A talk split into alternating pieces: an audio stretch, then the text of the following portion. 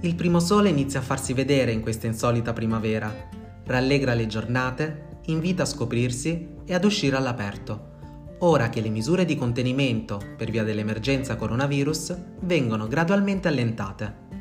Chi può ha già iniziato a goderselo da alcune settimane, in totale relax, nel giardino di casa o sul balcone.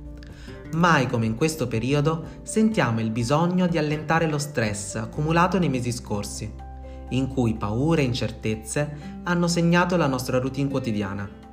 Abbiamo tutti voglia di evadere, di distrarci con un po' di attività fisica o con una semplice passeggiata all'aria aperta.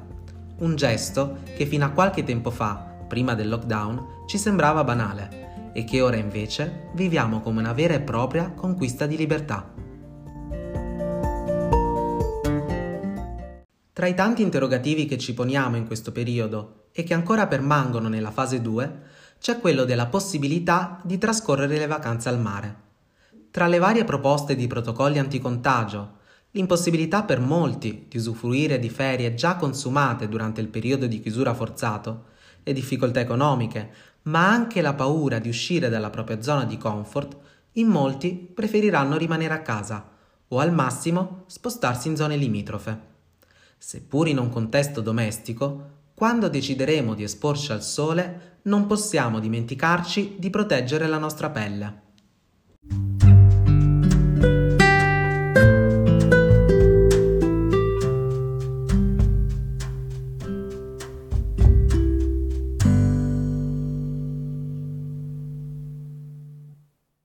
A partire dagli anni venti del secolo scorso, i canoni estetici riguardo alla bronzatura sono cambiati.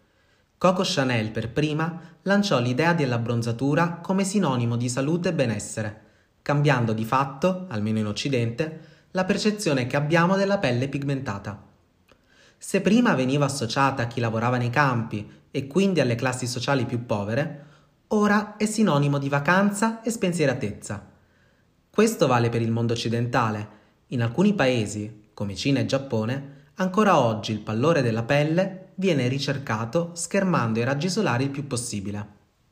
È importante sottolineare che la bronzatura altro non è che la manifestazione di un meccanismo di difesa fisiologico, messo in atto dal nostro organismo per contrastare i danni causati dalle radiazioni UV.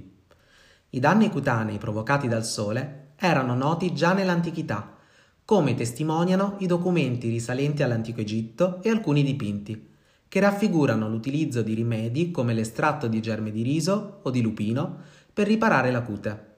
Non solo, già nel 400 a.C. sembra che gli atleti utilizzassero una miscela di sabbia e olio per proteggere la loro pelle dalle radiazioni solari.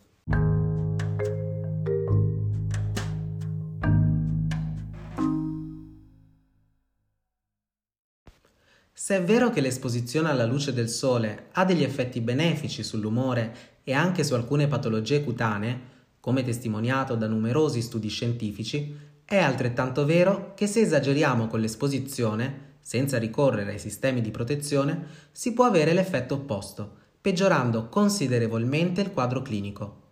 Senza contare che la condizione di stress in cui stiamo vivendo in questo particolare periodo storico esattamente come tutti gli eventi traumatici e i grandi cambiamenti, rappresenta un fattore di rischio da non sottovalutare per diverse patologie infiammatorie della pelle e l'improvvisa esposizione prolungata ai raggi UV può comportare la manifestazione dei sintomi o l'esacerbazione degli stessi, come ci spiega in questa conversazione telefonica il professor Andrea Peserico, già direttore della clinica dermatologica dell'Università di Padova.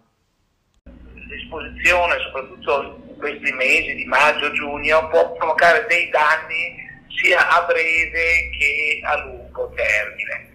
E I danni più immediati possono essere ovviamente le scottature, perché se è una bella giornata in sole, magari c'è vento, uno non sente il, il, il caldo, eh, può inavvertitamente provocarsi delle scottature degli eritemi eh, solari ma eh, poi soprattutto bisogna ricordare che i raggi ultravioletti hanno dei danni anche a lungo termine.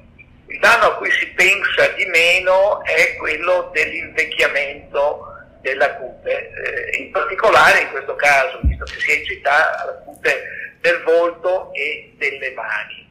Eh, questo danno comincia già eh, nei ragazzi di 20-30 anni, però le conseguenze si pagano 10, 15, 20 anni dopo con la comparsa di rughe e così via.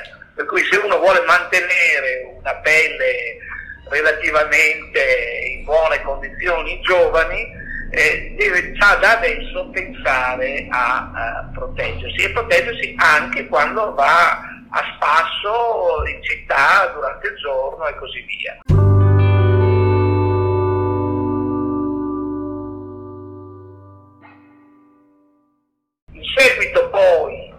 Un'esposizione più o meno intensa, ma anche non necessariamente molto intensa, si può nel breve termine avere un progeramento della rosacea, la cosiddetta cuperose. Un altro problema che può, si può avere in questi giorni, in, in cui eh, l'azione solare eh, diventa sinergica con lo stress che tutti abbiamo patito, può essere la comparsa eh, dell'herpes simplex, la cosiddetta febbre del labbro, eh, che è tipicamente legata a fenomeni di stress eh, o all'esposizione eccessiva ai raggi solari. Non a caso la chiamano il fiore dei ghiacciai e così via.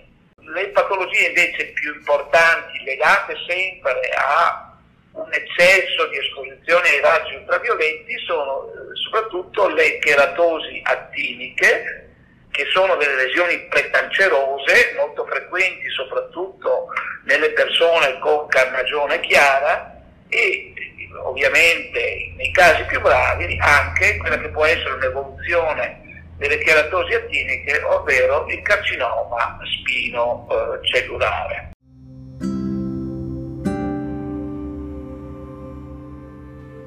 Durante questa fase delicata di ripartenza, torniamo a goderci la vita all'aria aperta.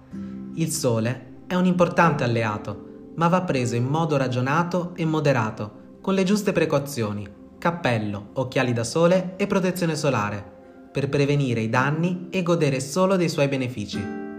Torneremo a parlare di protezione solare nelle prossime puntate, partendo dal significato di quel numero che trovate in etichetta, l'SPF.